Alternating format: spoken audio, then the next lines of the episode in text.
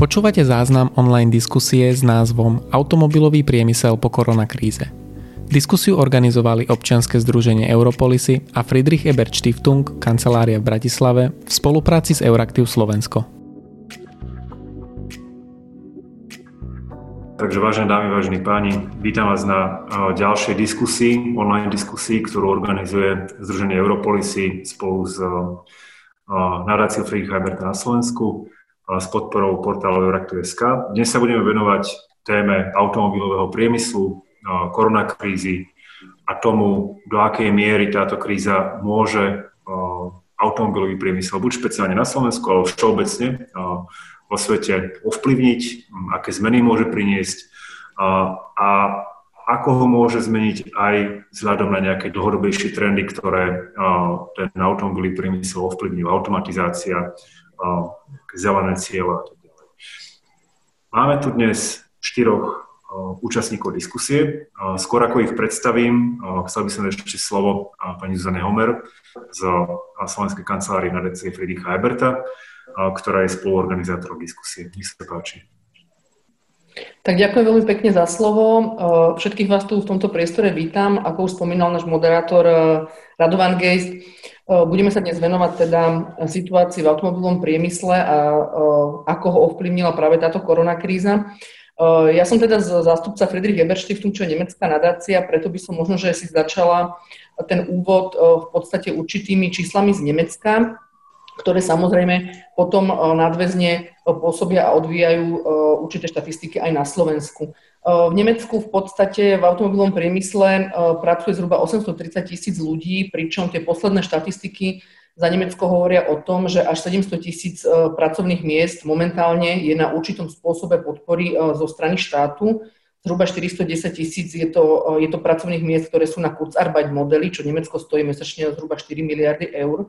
Čiže aj tu vidíme určitý prepočet na čísla, ktoré potom môžeme porovnať s našimi číslami a to vážnejšie číslo je práve číslo 100 tisíc, ktoré hovorí o tom, že zhruba 100 tisíc pracovných miest v automobilovom priemysle v Nemecku v podstate zanikne, čo by znamenalo, že každý 12. Nemec zamestnaný v tomto odvetví príde o prácu. Samozrejme s týmito číslami a teda so samotnou koronakrízou súvisí aj prepočet na výrobu aut v Nemecku. Predpokladá sa 3,8 milióna v tomto roku, čo je zhruba o 900 tisíc menej ako v predchádzajúcom a o 1,3 milióna menej ako v roku 2018. Aj samotný predaj v Nemecku zaznamenáva momentálne pokles až 48% Neviem, či ste zaznamenali, myslím, minulý týždeň bolo posledné stretnutie kancelárky so zástupcami automobilového priemyslu, ktoré teda, ktorí teda navrhovali konkrétne riešenia, ako toto odvetvie oživiť, obnoviť, možno ako začať pracovať na určitom znova naštartovaní. E, nie, tie, všetky, nie všetky tieto riešenia boli prijaté. E, jedno z nich bolo napríklad aj, e, aby sa s určitou štátnou dotáciou dokázali lacnejšie predávať auta, ktoré už sú vyrobené na skladnené, s čím teda Nemecko má zásadný problém, pretože sa zaviazalo dodržiavať zásady Green Dealu a tým pádom toto riešenie bolo zamietnuté, ale boli tam aj rôzne moderné riešenia, ako napríklad Uh, určité používanie uh, automobilov na 12-24 mesiacov s tým, že pokiaľ človek príde následne o zamestnanie, tak toto auto môže vrátiť. Čiže je dostatočný počet možno aj príkladov zo zahraničia, akým smerom sa dá uberať alebo ako sa dá na touto problematiku rozmýšľať. Ja som ale veľmi rada, že dnes medzi nami máme odborníkov, teda nielen zo zástupcov, z radov zástupcov zamestnancov, zamestnávateľov, ale máme tu aj pána poslanca Kremského. Máme tu dokonca Moniku Martiškovú, ktorá, keď sa dobre pamätám, takto pred rokom prezentovala e, štúdiu budúcnosť zamestnanosti v automobilovom priemysle, kde teda určite už vtedy varovala teda uh, ohľadom toho, že je veľký problém, že sa orientujeme iba na jedno odvetvie, ale určite čísla, ktoré povie dnes, budú už úplne iné, ako boli pred rokom. E, preto sa na túto diskusiu veľmi teším. E, som rada, že ste v takom hojnom počte sa prihlásili a myslím si, že naozaj dnešná téma, ktorú spolu e, budeme preberať, bude veľmi významná pre hosti, ktorí sa prihlásili. Želám vám úspešný webinár a ešte raz chcem poďakovať Euraktivu za spoluprácu a vidíme sa na budúce na ďalšom webináre. Ďakujem. Ďakujem pani Zani Homer. Čiže ešte raz vás vítam na dnešnej diskusii. Na začiatok pár technických vecí. Predtým, ako otvoríme priestor pre diskusiu pre registrovaných účastníkov, tak naši účastníci povedia nejaké, nejaké úvodné vstupy a, a následne približne nejak 10, 10.45 otvoríme túto diskusiu. Pýtať sa môžete cez funkcii Q&A, ktorú máte, ktorú máte na svojom paneli dole na obrazovke. A zároveň budem klásť otázky, ktoré sa niektorí z vás pýtali už pri registrácii alebo vyplnili v registračnom formuláre. Takže to sú technické záležitosti. Ešte informácia, táto diskusia je streamovaná aj online na Facebooku a bude z nej zhotovovaný záznam, čiže, um, čiže účasťou na diskusii vlastne potvrdzujete súhlas so zaznamenávaním, so zaznamenávaním diskusie. Takže ďakujem pekne a dovolte, aby som teda privítal dnešných hostí diskusie. Pán Petr Kremský, poslanec Národnej rady Slovenskej republiky. Dobrý deň. Dobrý deň. Pán Pavol Prepiak zo Zväzu automobilového priemyslu Slovenskej republiky. Dobrý deň. Dobrý deň, prajem. Dobrý deň. Pani Monika Martišková zo Stredoeurópskeho inštitútu pre výskum práce. Dobrý deň. Dobrý deň. A pán Marek Švec z Asociácie pracovného práva. Dobrý deň. Dobrý deň, prajem. Ďakujem pekne. Máme tu zástupcov um, na jednej strane verejného sektora, uh, máme tu zástupcov priemyslu, uh, ľudí, ktorí, uh, ktorí majú blízko k odborom alebo k odborovým zväzom v automobilovom priemysle. Už na začiatku bolo povedané, že ten automobilový priemysel nielen v Nemecku, aj na Slovensku zohráva veľmi dôležitú úlohu v hospodárstve. V podstate diskusia o tom, či je to dobré alebo zlé a čo to môže znamenať, prebieha už niekoľko rokov. Dnes tu máme krízu, ktorá bude pravdepodobne najvážnejšou hospodárskou krízou v povojnovej Európe. A, a optimisti hovoria, že vývoj krízy bude mať podobu nejakého V, a pesimisti, že to bude skôr také U s dlhším obdobím zotavovania. V každom prípade ako keby predpokladajú, že na konci krízy sa ocitneme niekde tam, kde sme boli pred krízou, čo sa týka hospodárskeho rastu, zamestnanosti a tak ďalej, výkonnosti ekonomiky. Otázka je, či to bude platiť pre všetky sektory, či to bude platiť pre automobilový priemysel, a to aj preto, lebo ten dnes neohrozuje iba korona kríza a vlastne zastavenie ekonomiky v viacerých krajinách, a, ale jeho povahu menia aj dlhodobé technologické trendy, ale možno aj meniace sa a, priority alebo, a, alebo spotrebiteľské návyky spotrebiteľov v Európe. No a potom samozrejme meniace sa politické priority m, s nejakým a, rastom dôrazu na, na ochranu životného prostredia, znižovanie emisí a podobne. To je niečo, čo môže výrazne ovplyvniť podobu automobilového priemyslu. Čiže dnes by sme sa chceli baviť o bezprostrednom vplyve koronakrízy na automobilový priemysel na Slovensku, v Európe, globálne, ale aj o dlhodobejších trendoch a o tom, kam automobilový priemysel bude smerovať, pretože pre Slovensko je to kľúčovo dôležité, takisto ako je to dôležité pre hlavných obchodných partnerov Slovenska, napríklad Nemecko. Čiže prvá otázka z mojej strany pôjde pre pána Petra Kremského. Um, slovenské automobilky spustili alebo postupne spúšťajú výrobu, môžeme sa baviť o tom, že v akej miere, ale minimálne oficiálne je to nejaká snaha o návrat k normálu. Ktoré z doteraz prijatých alebo plánovaných opatrení na pomoc podnikom považujete za najúčinnejšie vzťahu k automobilovému priemyslu? Ktoré podľa vás tomu automobilovému priemyslu pomáhajú najviac? Alebo či sú nejaké, ktoré by podľa vás ešte mali byť prijaté na to, aby, aby sa ten automobilový priemysel na Slovensku čo najrýchlejšie zotavil? Nech sa páči. Ďakujem veľmi pekne, ďakujem za pozvanie na dnešnú diskusiu. Je to pre mňa cťou, že tu môžem byť a môžem povedať, uh, ako to vidím. Uh, myslím si, že um, to najúčinnejšie opatrenie, ktoré zatiaľ bolo prijaté a ktoré postupne nabieha, je Kurzarbeit, takzvaná. To znamená to, že štát prevezme uh, veľmi zjednodušene platenie pracovníkov, ktorí nemajú prácu z určitej časti samozrejme. A toto opatrenie my sme mali aj vo volebnom programe ako Oľano. E, ja som to tam nejako pretlačil, priznám sa, mal som na starosti oblasť priemyslu a podnikania a všetci sa na mňa tak pozerali, že čo to je a na čo to je a to je nejaké čudné. A som veľmi rád, že teraz sa to v praxi, v tej kríze veľmi rýchlo prejavilo, že je to naozaj veľmi dôležité a e, veľmi rýchlo v priebehu v podstate mesiaca sa to podarilo zaviesť.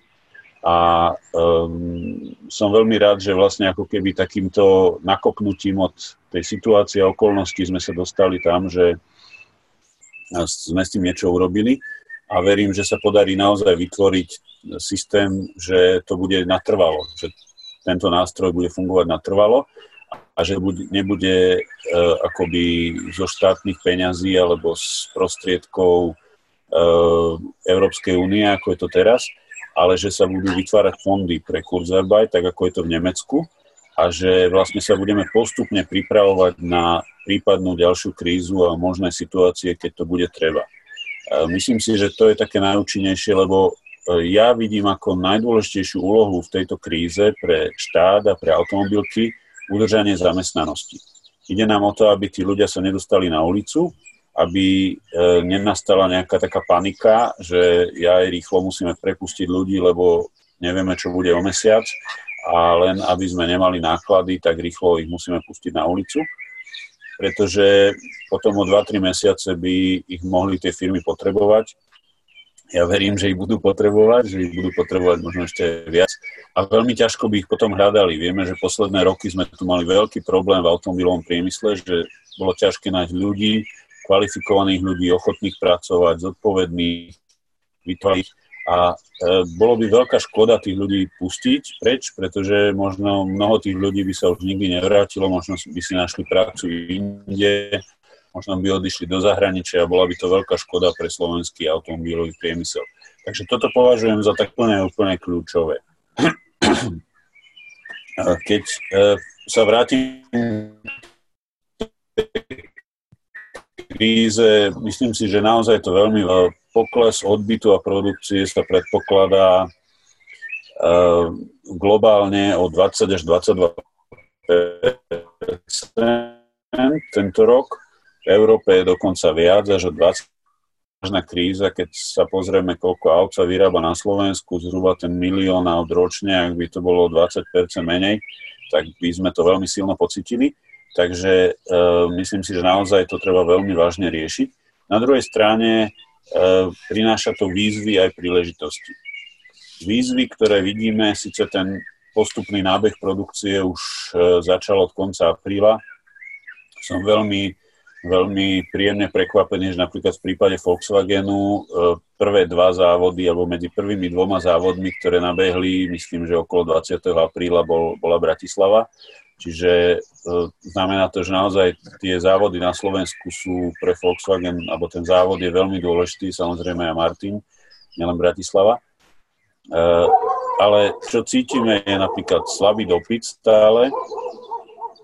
E, potom tam vidíme problémy so subdodávateľmi, niektorí dokonca skrachovali, pomalšia produkcia, hygienické opatrenia, potom sú tam očakávania rôznych stimulov šrotovného, ktoré zatiaľ nevieme, ako to dopadne. A vidíme tam aj príležitosti, že je to výhoda pre krajiny, ktoré lepšie zvládnu krízu. Vidíme, že dneska už Čína v podstate beží s výrobou na, na plné otáčky a je to pre nich výhoda, pretože keď závody, ja neviem, v Taliansku alebo Španielsku, možno ešte im to chvíľu potrvá, kým nabehnú naplno, tak e, vlastne je to, je to ako keby veľký presun. A takisto sú to výzvy a príležitosti aj pre Slovensko, e, pretože e, tie problémy, ktoré sme riešili doteraz, bude treba riešiť ešte intenzívnejšie, hlavne vzdelávanie, umiestnenie dodávateľov, doprava, automatizácia a tak ďalej a tak ďalej, ale aj kvalita podnikateľského prostredia, takže o tom si myslím, že budeme ešte veľa hovoriť a možno takých pár provokačných otázok na záver. E, také otázky, ktoré vyvstali v tej kríze. Poprvé, aké auta treba, aké sa budú vyrábať. Po druhé, aká doprava sa bude rozvíjať. Po tretie, aký predaj, ako ich predávať.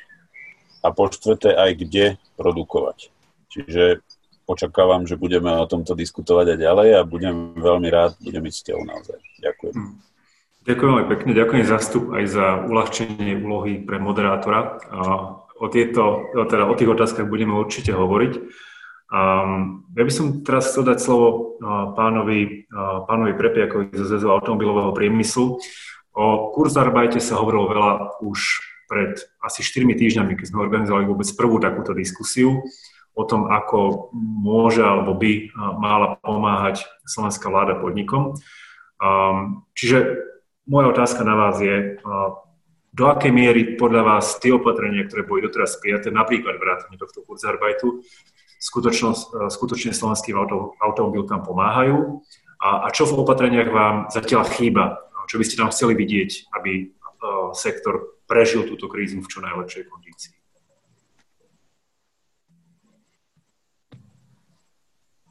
No, dobrý deň. E, tak, takisto mi dovolte, aby som teda pozdravil všetkých e, poslucháčov tejto, tejto videokonferencie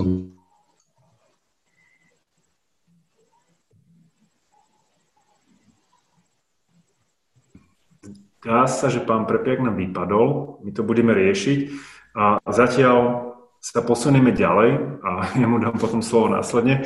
A pre um, Moniku Martiškovú, pre pani Martiškovú zo Stredoeurópskeho inštitútu pre výskum práce. Mám otázku. Um, v automobilovom priemysle pracujú ľudia na základe rôznych typov zmluv. Nie sú to iba zamestnanci v trvalom pracovnom pomere, sú to aj iné typy práce, agentúrne zamestnávanie a podobne. A, a už na začiatku sa hovorilo, že Nemci očakávajú pomerne veľký prepad zamestnanosti vo svojom automobilovom sektore. A do akej miery podľa vás toto hrozí na Slovensku a ktoré kategórie ľudí pracujúcich v tomto sektore sú ako ohrozené stratou, stratou zamestnania? Ďakujem veľmi pekne za slovo. Ja by som začala trošku širšie práve, uh, práve v tej súvislosti, že, že uh, keď sme sa zamýšľali a dlhodobo sa zaoberám uh, pracujúcimi v automobilovom priemysle, tak skutočne ešte v januári by sme písali úplne iné texty a diskutovali úplne iné témy ako teraz. Hej.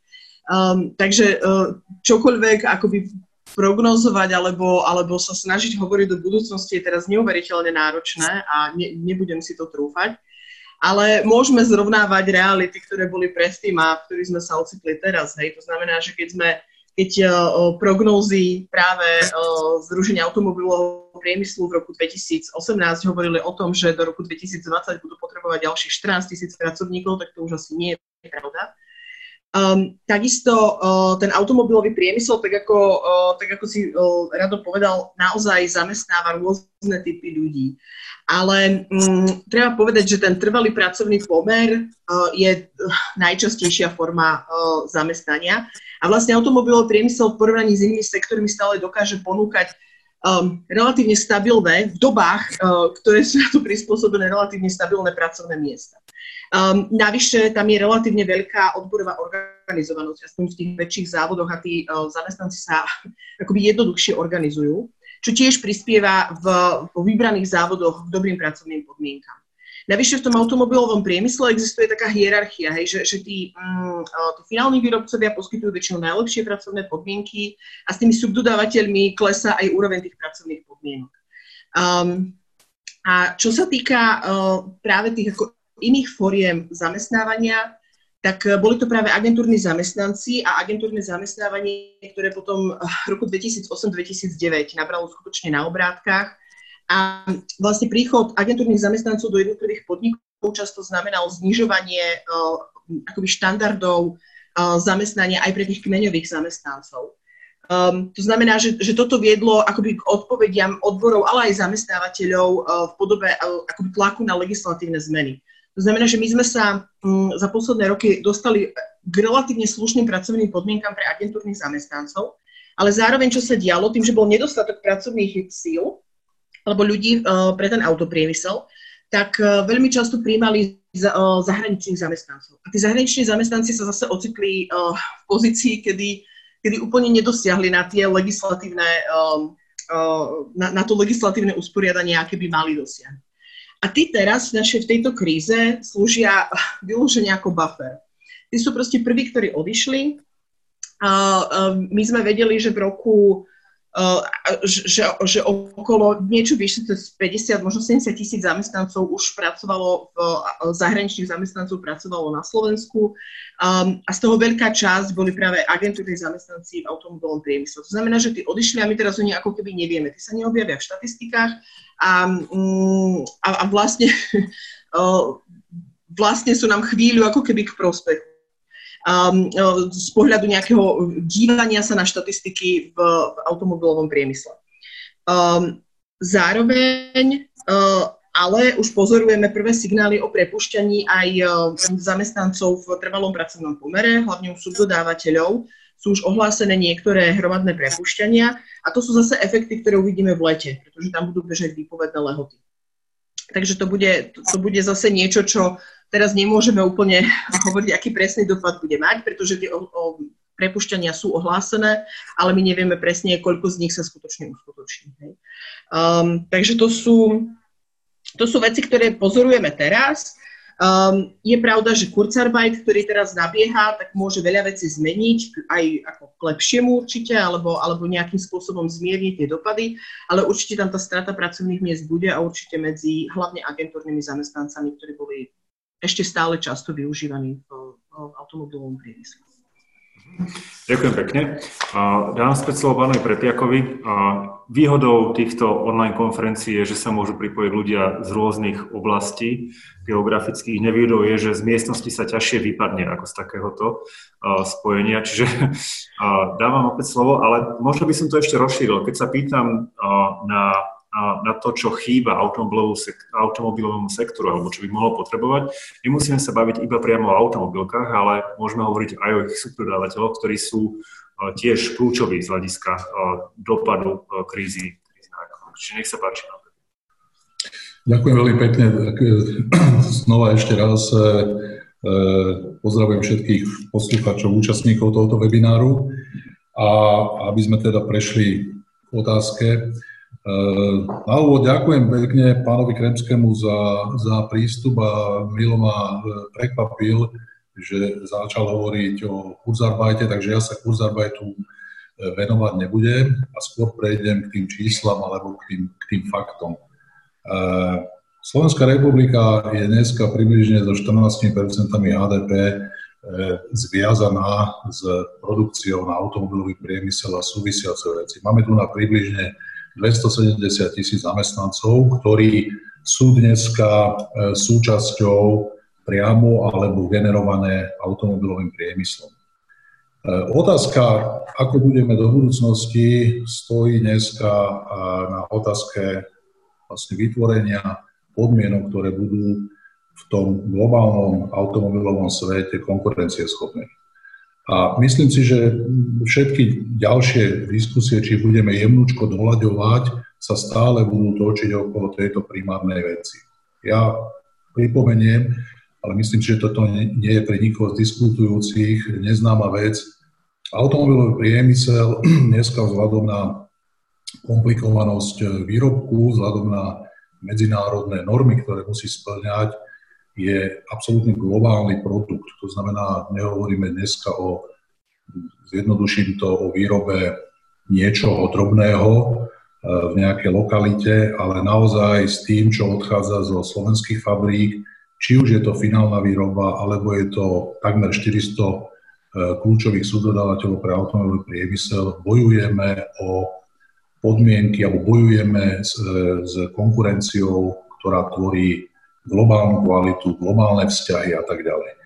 Čiže ak chceme zostať pri výrobe, musíme kopať túto prvú ligu.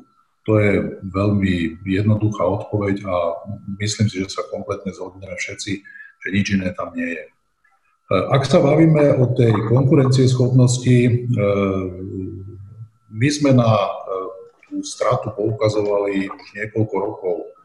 S predchádzajúcou vládou e, pod vedením pána Fica či pána Pellegriniho sme mali viaceré stretnutia, viaceré úplne detailné informácie a ukazovali sme, e, akým spôsobom sa Slovensko e, dostáva skôr do skupín krajín, kde z dlhodobého hľadiska sa zvažuje e, ďalšie investície a naopak prichádzajú iné krajiny, kde sa vytvárajú tie podmienky a možno aj s tým pohľadom takej, takého dlhodobého predvídania je to stabilnejšie. E, toto neboli dobré signály. My sme Kurzarbeit ako jednu z metód e, vyťahli možno 2-3 roky dozadu. Je to štandard, ktorý, tak ako spomenul pán poslanec Kremský, je to štandard, ktorý reagujú e, vlády a krajiny v jednotlivých európskych alebo členských štátov na stav, že je lepšie e, sa podeliť so zamestnávateľom o, nazvime to, mzdu zamestnancovi v nejakom pomere, ako tohoto človeka e, zo strany zamestnávateľa prepustiť a mať ho len v tej sociálnej väzbe. Tam je mnoho ďalších synergických efektov, ako sa tí ľudia naspäť naštartujú, ako sa e, udrží ich nejaká, nazvime to, Čiže nie je to otázka posledných dvoch, troch týždňov, ani otázka posledného reakcie na COVID, je to otázka naozaj rokov. A ja môžem povedať tak, e, za automobilky, ktoré sú dneska na Slovensku, máme aj v tejto, v tejto situácii s COVID-19 alebo s touto krízou e, relatívne by som povedal také nie najhoršie postavenie. E, máme tu na už spomenutú fabriku Volkswagen v Bratislave, ktorá patrí k vzorovým fabrikám, najmä po stránke tých e, vysoko exkluzívnych modelov. Z tohoto pohľadu zase e, uvidíme, ako bude reagovať trh, ale e, to, čo sa vyrába dneska v Bratislave, včítanie top produktov z koncernu povedzme Porsche, nie je alternované v iných fabrikách, čiže pozícia je relatívne som povedal, je to so Žilinskou fabrikou, kde máme spolu s Mošovickým Hyundaiom e, máme vlastne dve, jediné dve fabriky tohoto výrobcu, korejského výrobcu v Európe. Zase trošku iné postavenia, trošku iný záujem. Máme tu na situáciu v Trnave, kde máme nábeh e, niektorých kľúčových elektromobilov. Zase je to otázka niečoho, čo dáva tú fabriku linko na lepšiu pozíciu, alebo lep, máličko v rámci koncernu zvýhodne. O Jaguar Land Rover nebudem teraz hovoriť, výroba sa rozbieha, e, majú kľúčový nový model. Čiže v súčasnej dobe nie je zlé nastavenie, ale hovoríme o dlhodobej, dlhodobej schopnosti, rozhodne je to udržanie tej našej konkurencie schopnosti. Ďakujem. Ďakujem pekne. Postupne nám nabiehajú otázky od uh, účastníkov, registrovaných účastníkov, ale ešte predtým, ako k ním prejdeme, by som chcel dať slovo uh, pánovi Marakovi Švecovi uh, z Asociácie pracovného práva. Pán Švec, hovorili sme o tom na začiatku, sú také, je viera, že tá kríza bude mať, či už to bude tvár V alebo U, ale v každom prípade nejaký priebeh, kde na konci sa ocitneme cca tam, kde sme boli na začiatku, napríklad aj pokiaľ ide o zamestnanosť v rôznych sektoroch. Myslíte si, že toto isté platí aj pre automobilový priemysel, alebo možno iba korona kríza urýchli niektoré zmeny, ktoré tu už boli a boli dlhodobejšie tieto zmeny ako automatizácia a podobne. A zároveň, spomínal to aj pán Prepiak, sú tu aj rôzne posuny, posuny v tom, aké typy aut, a to bola aj otázka pána Kremského, aké typy aut sa vyrábajú, aké je vôbec budúcnosť automobilového priemyslu. A, a v tomto určite bude dôležité, a, a čo sa vyrába na Slovensku, či sú to tieto keby progresívne a, spôsoby, a, progresívne napríklad pohony a podobne. A, a tým pádom, či je šanca, že na Slovensku sa tá zamestnanosť v automobilovom sektore udrží. Čiže otázka je, dostane sa podľa vás po tejto kríze automobilový priemysel tam, kde bol, alebo možno tá kríza iba urýchli niektoré dlhodobé trendy, ktoré tu už sú. Nech sa páči. Ďakujem pekne. Dobrý deň teda ešte raz. Ďakujem za pozvanie aj v mene asociácie, aj v mene moderných odborov Volkswagen. A ja by som skúsil nadviazať na, tú, na ten váš prvý úvodný vstup, kde ste povedali, že či a budeme po skončení krízy tam, kde sme boli pred krízou. Otvorene vám poviem, že aspoň z môjho pohľadu určite nie. A dovolím si hodnotiť len obsah pracovných podmienok a možno zamestnanosť. Tie technické veci nechám možno na pána Prepiaka, ktorý bude v tejto sekcii väčší odborník. A situácia v rámci automobiliek aj v rámci subdodávateľského reťazca je naozaj veľmi zložitá.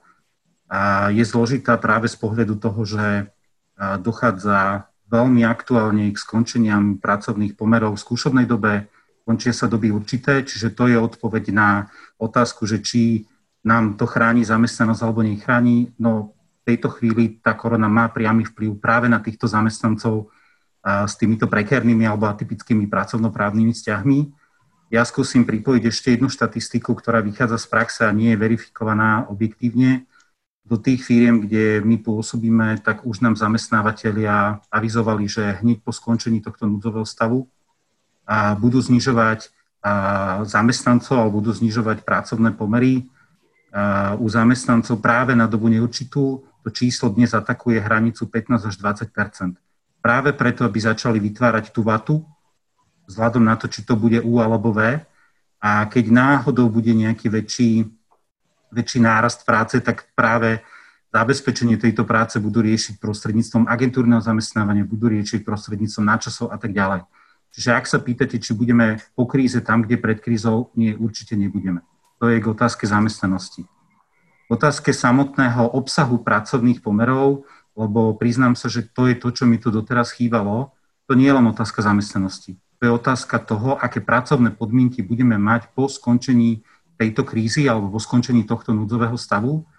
A ak máme hovoriť o obsahu, tak si myslím, že ten, ten stav pôjde razantne dole. Už dnes máme opakované požiadavky zamestnávateľov, aby sme otvárali kolektívne zmluvy, aby sme znižovali úroveň dohodnutých valorizácií, úroveň dohodnutých nárokov v oblasti dovolenky, mzdových zvýhodnení a teda a teda. Čiže to všetko, čo sme tu vybudovali za tých 10 rokov, či už prostredníctvom kolektívneho vyjednávania alebo toho nedostatku a pracovných síl na trhu, tak to je stav, ktorý teraz ideme znižovať, alebo teda minimálne sú tu pokusy o znižovanie, znižovanie tohto stavu. To je, to je prvá rovina. Druhá rovina, ak mám hovoriť o vplyve korony na oblasť pracovných podmienok, to, čo musím za odbory povedať, je, že prosím, nechajte nás pracovať a dohodnúť sa so zamestnávateľmi na konkrétnej úrovni tých pracovných podmienok nám naozaj v tejto chvíli veľmi škodia tie legislatívne zásahy, ktoré sú tu, pretože bohužiaľ už sa medzi nami začalo hovoriť, že korona zniesie všetko a to sú práve novely zákonníka práce, ktorá už prebehla, ktorá sa chystala. Všimli ste si, že sa skrátilo rozvrhové obdobie a pre nariadenie čerpanie dovolenky, skrátilo sa rozvrhové obdobie pre rozvrhovanie pracovného času. Bol pokus o to, aby si zamestnanci odpracovávali prekažky v práci, ktoré im boli teda poskytnuté v tomto čase. A dnes ďalšia politická strana ohlasila ďalšiu novelu zákonníka práce, ktorá hovorí možno o uvoľnení a úvodzovkách agentúrneho zamestnávania. Všetky tieto zásahy nám v podstate zasahujú do, tého, do toho stavu pracovných podmienok, ktoré sme si nastavili spolu so zamestnávateľmi na tej podnikovej úrovni. Čiže my v tejto chvíli z pohľadu zamestnancov alebo z pohľadnej ochrany zamestnancov nevidíme nejaký pozitívny motív z pohľadu úrovne pracovných podmienok. Na druhej strane, ak máme teda hovoriť o kurzarbajte, a samozrejme, že kurzarbajt je potrebné privítať. Privítať v tom, že štát má záujem sa podielať na tej ťažkej situácii. Problémom je ale to, čo tu zatiaľ spomenuté nebolo, alebo čo možno pani Martišková spomínala okrajovo, a to je úroveň pracovných podmienok v automobilovom priemysle. Ak si zoberiete výšku priemernej mzdy v automobilkách a ak si zoberiete možno u niektorých kľúčových subdodávateľov, tak tá výrazne prekračuje ten medián, ktorý máme na trhu. Čiže ak dnes Kurzarbeit nastavíme na 880 eur maximálne, tak viete, že u mnohých tých automobiliek vám to nepokrýva ani 30-40% celkových nákladov a zamestnávateľa na tých zamestnancov. Čiže e, je super mať dlhodobý nástroj, ale to bude otázka dvoch, troch, štyroch rokov, kým ten fond nikto naplní, ale v tejto chvíli samotná korona nemôže byť predsa dôvodom na znižovanie pracovnoprávnej ochrany tých zamestnancov. V korone by sa nemalo všetko stratiť. Čiže z tohto pohľadu a ja vnímam pozitívne to, že sa hovorí o Kurzarbajte, to, že sa snaží riešiť problém automobilového priemyslu, ale myslím si, že tá právna úprava by mala byť príjmaná minimálne po diskusii, ak nie po dohode priamo, práve so zástupcami zamestnancov v oblasti automobilového priemyslu alebo v oblasti toho subdodávateľského reťazca, pretože tam sú tie dopady ešte výraznejšie, ako sú na samotné automobilky. Viete, praktické prípady nám za posledný mesiac ukázalo, že subdodávateľia nečakali, oni prepušťali okamžite. Už teraz sa zbavili prvých zamestnancov. Druhý problém nastane s právnou úpravou, ktorá súvisí s odkladom splátok, lebo aj mnohé leasingové spoločnosti začínajú mať problém so samotným cash flow, keď odložíte splátku. A ďalší veľký problém súvisí s tým, že akým spôsobom tí ľudia a či vôbec začnú splácať, keď sa keď sa skončí tento núdzový stav a reálne sa prejavia to, čo pani Martišková hovorila, že príde k skončeniu tých pracovných pomerov cez leto alebo teda na jeseň. Čiže my naozaj vnímame veľký problém v tom, že diskusia o automobilovom priemysle je super, aj o zamestnanosti je super, ale nás ako odborové organizácie a zástupcov zamestnancov primárne zaujíma úroveň pracovných podmienok. A to je to, o čom by sme mali diskutovať buď na začiatku, alebo v druhom rade po tej zamestnanosti. Ďakujem pekne. Ďakujem veľmi pekne. K tejto diskusii sa určite dostaneme, alebo otázka, lebo v podstate otázka toho, či a akým spôsobom reformovať zákonník práce tu ich stále pri každej hospodárskej kríze, tak to bolo aj v roku 2008-2009. A, a, a je to opäť na stole samozrejme. A ja by som dal teraz priestor vám, ak sa chcete vyjadriť k niečomu, čo hovorili ostatní rečníci. A ak by ste chceli povedať, kľudne teraz vstúpte do diskusie. A ak nie, ja by som mal asi dve také otázky, ktoré dám tak všeobecne do pléna a dám vám potom postupne slovo, môžete sa vyjadriť ku ktorejkoľvek z nich, alebo dva okruhy. Ten prvý okruh otázok sa týka, sa týka pomoci automobilkám. Pýtajú sa to aj viacerí, viacerí účastníci diskusie. Téma šrotrovného Hovorí sa o ňom, napríklad v Nemecku sa o tom diskutovalo pomerne, pomerne intenzívne, do akej miery môže alebo nemôže v tejto kríze pomôcť automobilovom priemyslu tak, ako pomohlo v roku 2009. A druhá otázka na to čiastočne nadvezuje, aj keď ona je širšia. Špeciálne pri sektore ako automobilový priemysel sa hovorí, že tá pomoc by mala byť naviazaná na nejaké plnenie podmienok, ktoré sektoru pomôžu vysporiadať sa aj s dlhodobejšími trendami. Napríklad naviazanie pomoci na plnenie nejakých zelených kritérií, ja neviem, zvýšenie podielu elektromobilov v, celkovej, v celkom množstve automobilov vyrábaných a podobne. Otázkou je, či je toto cesta, ktorou by malo alebo mohlo ísť Slovensko. A tu sú samozrejme tam niekoľko, niekoľko vecí, ktoré treba dať do úvahy. Európska komisia na jednej strane podporuje členské krajiny v tom, aby pripájali nejaké zelené podmienky k pomoci poskytovanej firmám. Na druhej strane Slovensko je krajinou, kde sú síce automobilky a automobilové fabriky, ale tie rozhodnutia o tom, čo sa vyrába a aké budú plány do budúcnosti, sa robia mimo Slovenska. Čiže otázka je, že či je to niečo, čo Slovensko vôbec môže robiť, alebo či by to nebolo kontraproduktívne. Čiže to je jeden okruh otázok o pomoci automobilovému priemyslu. A druhý sa týka niečoho, čo ste tu už spomínali. Jednou z, jedným z, vplyvov koronakrízy môže byť aj to, že sa budú prehodnocovať, nazvime to, globálne dodávateľské reťazce. Problém, ktorý pocitovali napríklad nemecké automobilky v prvých týždňoch krízy, bol výpadok dodávok z Číny. Otázkou je, že či to podľa vás nejakým spôsobom bude meniť štruktúru automobilového priemyslu v Európe či sa môže stať, že automobilky budú chcieť tých dodávateľov mať bližšie u svojej domovskej krajine. A či sa obávate napríklad z toho, čo dnes zaznieva z Francúzska, kde minister hospodárstva odkázal francúzským automobilkám, že ak chcú pomoc od štátu, mali by si premyslieť možnosti relokácie časti výroby späť do Francúzska. Slovo vám dám postupne, tak ako sme začínali, čiže nech sa páči pán Kremský, na ktorúkoľvek z tých otázok chcete odpovedať, no, tak priestor je pre vás. Ďakujem veľmi pekne. Uh, dúfam, že na niečo nezabudnem. Prvá vec, uh, na ktorú by som chcel reagovať, ako naozaj myslím si, že celý ten náš život už nikdy nebude taký ako predtým niečom, taký bezstarostný, takže na to si treba zvyknúť a treba sa prispôsobiť. Myslím si, že v dejinách ľudského rodu veľakrát takáto situácia nastala, že sa zmenili e, okolnosti a, a ľudia sa proste museli prispôsobiť. Takže je to teraz na nás a žiaľ je to tak, že kto sa prispôsobí skôr, e, lepšie prežije. E, poznáme tú známu scénu z, z kresleného filmu, že vyhyniete vaša vec čiže ako nechcem to takto priamo povedať, ale e, myslím si, že je veľmi dôležité, aby sme, sa, aby sme boli otvorení tomuto prispôsobovaniu sa. A druhá vec, Kurzarbeit v podstate nie je zameraný na to, aby ľudia mali rovnaký plat aj v kríze, ako mali pred krízou.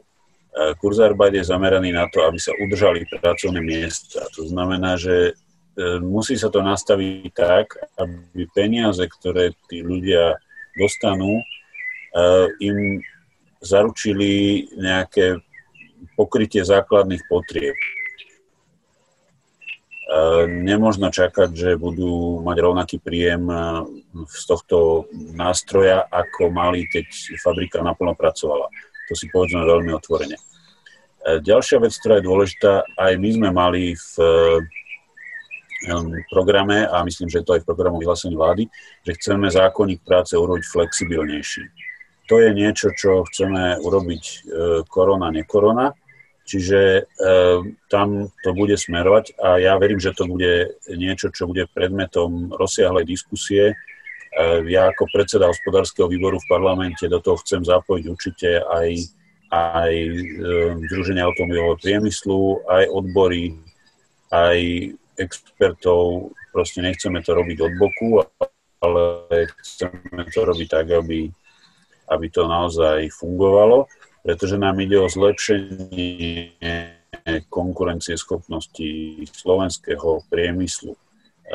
Tomto to začnú odchádzať, tak celá, celé naše sociálne cítenie a, a bojovanie za lepšie podmienky zamestnancov nebude mať zmysel, pretože jednoducho tie fabriky tu nebudú a keď tu nebudú, tak nebude ani práca. Čiže to je náš motív a je to vlastne v balíku celkového zlepšenia podnikateľského prostredia pre všetkých, špeciálne pre malé a stredné firmy, nielen pre automobilky, ale samozrejme aj, aj, tie veľké firmy budú do toho zahrnuté. A ešte sa chcem dotknúť šrotovného. Myslím si, že šrotovné na Slovensku by slovenskému automobilovému priemyslu pomohlo len veľmi, veľmi málo. Čiže keď sa na to takto pozeráme, tak e, nie je to nástroj pomoci priemyslu, je to skôr nástroj pomoci ľuďom, ktorí e, by si chceli kúpiť nové auto, ale dajme tomu nemajú náň alebo nemajú na to odvahu, čiže je to taký stimul. Tak, tak sa na to treba aj pozerať. Samozrejme nám by oveľa viac pomohlo šrotovné v Nemecku alebo vo Francúzsku, ale tam ako ťažko môžeme v tom my niečo urobiť. A práve preto si myslím, už sa tu začínajú objavovať také tie národné nástroje, ktoré majú za cieľ stiahnuť výrobu naspäť do krajiny, ako spomínané Francúzsko.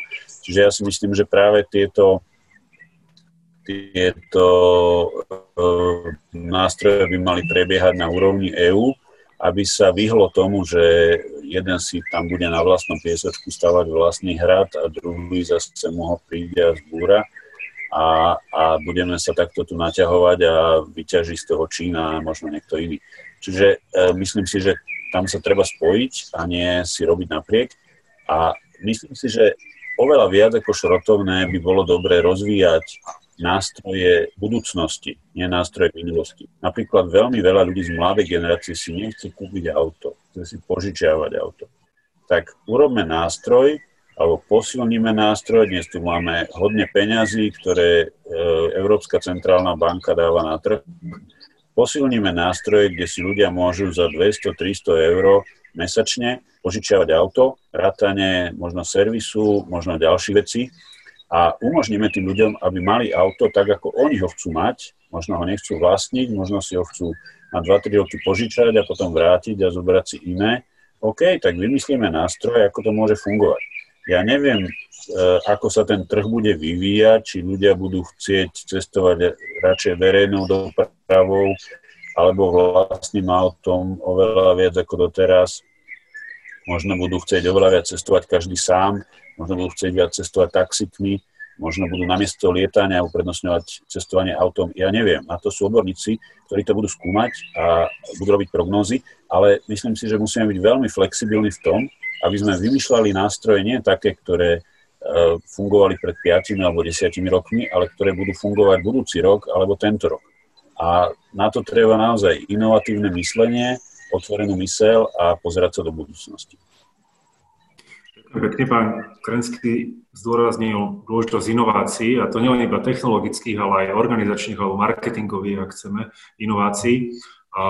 Čiže ja by som tú otázku posunul potom pánovi Prepiakovi. Čo si teda myslíte? Je, alebo mala by byť viazaná pomoc na to, aby sa automobilky nejakým spôsobom prispôsobili prispôsobí dlhodobým trendom, alebo je to niečo, čo automobilový sektor tak či tak robí, pretože si chce udržať eh, svoju pozíciu na trhu. Eh, ďakujem. Je to otázka, o ktorej samotné by sme mohli začať diskutovať možno niekoľko hodín a zistili by sme kombináciu eh, veľkého množstva faktorov. Ja možno skôr ako prejdem k odpovedi na tie tri oblasti, ktoré ste načrtli, by som e, chcel poďakovať pani Matuškovej, lebo veľmi pekne sa vyjadrila, hneď som si stavil poznámku, že to, čo sme hovorili v januári, už dneska neplatí. Skutočne tu musím povedať, že koronavírus a to, že sa dokázal, nazvem to tak laicky, uzavrieť svet, e, zastaviť e, všetko, čo sme si ani v naj, by som povedal, najodvážnejších scenárov nevedeli v januári predstaviť, to sa tu udialo v priebehu doslova do písmena pár týždňov, takže táto situácia, ktorá vznikla, bola niečo, čo naozaj v januári nikto nepredpokladal. Potom by som trošku zareagoval, aby sme, ale to je len na také doplnenie, automobilový priemysel, ako som spomenul na začiatku, tvorí dneska naozaj významne dominantné postavenie v priemyselnej výrobe a preto je aj trošku taká naša zodpovednosť poukazovať na tie európske trendy, na tie potreby, ktoré sú. Ale tu chcem upozorniť, Kurzarbeit nie je pre automobilový priemysel. Kurzarbeit je pre akéhokoľvek zamestnávateľa a poprosím, že keby sme skúšali teda vnímať tento kontext, eh, hovoríme o tom, že je to rozdelenie si podielu na, nazvime to, alebo prostriedkov, ktoré dostáva zamestnanec medzi zamestnávateľa a e, štát. Tu chcem povedať a k tejto téme doplniť. My sme dlhodobo a máme dodnes vytvorený v sociálnej poisťovni tzv. E, fond, alebo teda časť e, výberu e, sociálnych odvodov ide do tzv. fondu na podporu nezamestnanosti zhruba 1% zamestnanec, zhruba 1% zamestnávateľ z týchto miest. Podľa prepočtu, ktoré sme urobili,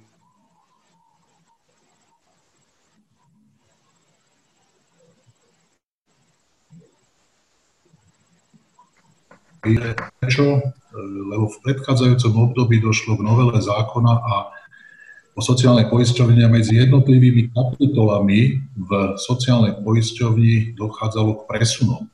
Takže zjednodušene povedané, potreba čerpať prostriedky z tohoto fondu vzhľadom na veľmi nízku zamestnanosť na Slovensku bola taká, že prebytok z tohoto fondu prechádzal do iných častí sociálnej poisťovni, špeciálne na vyplácanie e, starobných dôchodkov a takéto prostriedky sa, eh, by som povedal, použili iným účelom. Dneska, keď hovoríme o tom, že by Kurzarbeit mal pomôcť akémukoľvek zamestnávateľovi, a tuto takisto súhlasím s poznámkou, ktorá odznela od pána Šveca, e, nastavenie v iných európskych krajinách alebo členských štátov Európskej únie e, vychádzalo trošku z toho, nazvime to, percentuálneho podielu na tej hrubej mzde. E, tým nechcem povedať, že by si nezaslúžil každý maximum, ale je samozrejme pravdou, že pokiaľ e, povedzme zamestnanec e, v nejakej projektovej časti v nejakej naozaj vysokoškolským titulom má 2000 eur plat a máme tu na operátora výroby s 1000 eurovým platom, štát plošne zavedie príspevok povedzme 450 eur, tak e, v prípade e, tohoto operátora vo výrobe to môže byť 80, možno 90 jeho mzdy u toho e, inžiniera, povedzme, vo nejakej, nejakej príprave, to môže byť horko ťažko polovička. V takom prípade to nie je, že či prežije, neprežije, v takom prípade je to výrazné, výrazná zmena toho, tých všetkých sociálnych vecí, ktoré sú na to naviazané, teraz nejdem rozoberať, či to je správne, nesprávne, chcem len vysvetliť tú situáciu, že e, to nie je o tom, že či prežijete alebo neprežijete z tých 800 eur, ale ide o to, že či máte povedzme splátky, už tu bolo spomenuté odklady leasingu, že takýto povedzme e, lepšie e, platený zamestnanec e, možno má hypotéku na bar, ktorú v tomto okamihu nevie splácať a v tom prípade dostáva sa do rizikovej situácie. A tu chcem povedať, že sú mnohé krajiny Európskej únie, a nehovorím teraz, že to je vec, ktorú máme brať ako plošne, ktoré zaviedli e, percentuálne kurzarbeit, ktoré vychádzajú z nejakých čísel a povedzme po diskusii e, spoločenské nastavili horný strop. E, ale určite nie tak, že nastavili spodný strop, to znamená, že 450 musí každému stačiť ako príspevok. E, to je len v poznámke. Vrátim sa naspäť k tým podporám. Áno, e, otázka šrotovného e, sa možno máličko zjednodušuje v tom pohľade, že príde nejaký príspevok zo strany štátu, za ten príspevok si niekto niečo kúpi a pretože sa to volá šrotovné, aj niečo zošrotuje. Ja postavím tú otázku možno trošku viac dopredu a poviem jednu vec. Ehm, spoločnosť a priestor, v ktorom žijeme, Európska únia, je postavená na spotrebnej spoločnosti. Vďaka spotrebe tvoríme približne 80% štátneho rozpočtu, či to je DPH, či to sú iné spotrebné dane. A v tomto okamihu sa bez spotreby e, neposunieme nikde. Čiže povedať, že nebudeme spotrebovávať vďaka tomu budeme fungovať, je trošku by som povedal utopistický scenár. E, nie je na mne, ani určite na Zväze automobilového priemyslu, aby sme diskutovali o tom, že jak, kde a čo máme, počúvame, môžeme dať, môžeme dať primerane k tomu náš názor a skúsenosti, ale šrotovné je, a môžeme použiť slovné spojenie, nejaký ekopríspevok alebo ekobonus a vychádza z mnohých kombinácii toho, čo sa v automobilovom priemysle alebo vôbec, e, nazvime to, v doprave deje. E, máme tu na posledných 10-12 rokov veľmi intenzívneho tlaku na zvyšovanie ekologizácie dopravy. Tá ekologizácia zo sebou priniesla, nazvime to tak, až by som povedal na hrane korektnosti pretlačenie niektorých technológií. Tie niektoré technológie e, sú dneska protežované a dokonca sa dostali sme sa tak ďaleko, že máme presne zo smernice napríklad o emisiách napísané, koľko e, percent našich výrobkov musí byť takou alebo takou technológiou vyrábané. No a teraz máme druhú stranu a to je ten trh. Znova nehovorím o tom, či máme vozidlo individuálne vlastniť, či to máme či to máme vlastniť prostredníctvom šerovania alebo podobných vecí, ale potrebujeme takéto vozidla umiestniť na trh. V prípade elektrických vozidiel máme dneska zásadný rozpor s tým, že infraštruktúra na nabíjanie takýchto vozidiel je v rukách iných, nie v rukách výrobcov automobilov. Je to nejaká spoločenská potreba. Tu sa nám neúplne darí a preto ten trh reaguje maličko vlážne. Celý rozbeh elektroautomobilov v Európe bol postavený na subvenciách, prípadne na e, zníženiu poplatkov alebo daňového záťaženia takýchto vozidel. A dneska sa vychádza s tým, že pomoc na znovu naštartovanie ekonomiky by mohla prechádzať práve cez tú kombináciu e, Green Deal na jednej strane, to znamená záväzok znižovať emisie, nové výrobky, ktoré spotrebitelia v tomto okamihu nechcú kupovať, poťažne sú vďaka niektorým technológiám drahšie, ale to je na dlhšie vysvetľovanie. A k tomu ďalšia vec, staršie vozidlá, ktoré práve s pozastavením tej spotreby ľudia používajú ďalej a nechcú sa ich vzdať. A v tomto celom kontexte prišla na stôl aj jedna z možností pre automobilový priemysel podporiť spotrebu a podporiť ju formou tých, nazvime to ekobonusov, kde ekobonus znamená čiastočne zníženie, nazvime to daňového záťaženia na toto vozidlo pri súčasnej likvidácii staršieho vozidla. To zníženie daňového záťaženia, prosím, verte to matematicky. Ak sa vyplatí bonus na vozidlo, tak sa vyplatí tak, že sa vlastne poníži e, príjem štátu e, za toto vozidlo, čiže na to matematicky poviem, nedostane 20% DPH, ale keď 10%, čiže 10 vrátite naspäť. Z mojej strany k tomu všetko, aby som nebol veľmi dlhý, k ďalším veciam sa nechcem vyjadriť detailne, ale dám priestor samozrejme ostatným diskutujúcim. Ďakujem veľmi pekne. Ďakujem pekne a k tomu smerovala ešte aj jedna z otázok, ktoré už medzi tým prišli k takým nejakým možnému využitiu šrotovného na posun k zelenej osobnej doprave, pretože divák, respektíve áno, divák upozorňuje na to, že šrotovné v Nemecku alebo vo Francúzsku môže mať paradoxný vplyv na Slovensku, že sa to budú zhoršovať ovzdušie, ak tie staré autá, ktoré budú Nemci alebo Francúzi predávať, budú posúvané do Strednej Európy, teda na Slovensko. Môžeme sa ešte k tomu dostať, ale teraz by som dal slovo pani Monika Martišku. Nech sa páči. Ja sa pokúsim byť stručná, skúsim sa vyjadriť k dvom veciam, ktoré zatiaľ odzneli v tejto diskusii. Um, tá, tá prvá je práve k tomu šrotovnému. Um, je, je samozrejme, že, že tie tlaky na to, um, Takto, začnem tým, že, že vlastne my v tom autopriemysle presne nie sme úplne, um, nemáme nad ním úplne kontrolu. Proste to, to vlastníctvo zahraničné uh, je, oveľa, uh, um, je oveľa častejšie než domáce. To znamená, že aj tá podpora v tom šrotovnom by mala byť koordinovaná. To je ako um, niečo, čo vnímam ako skoro ako užívateľ, uh, viac ako odborník.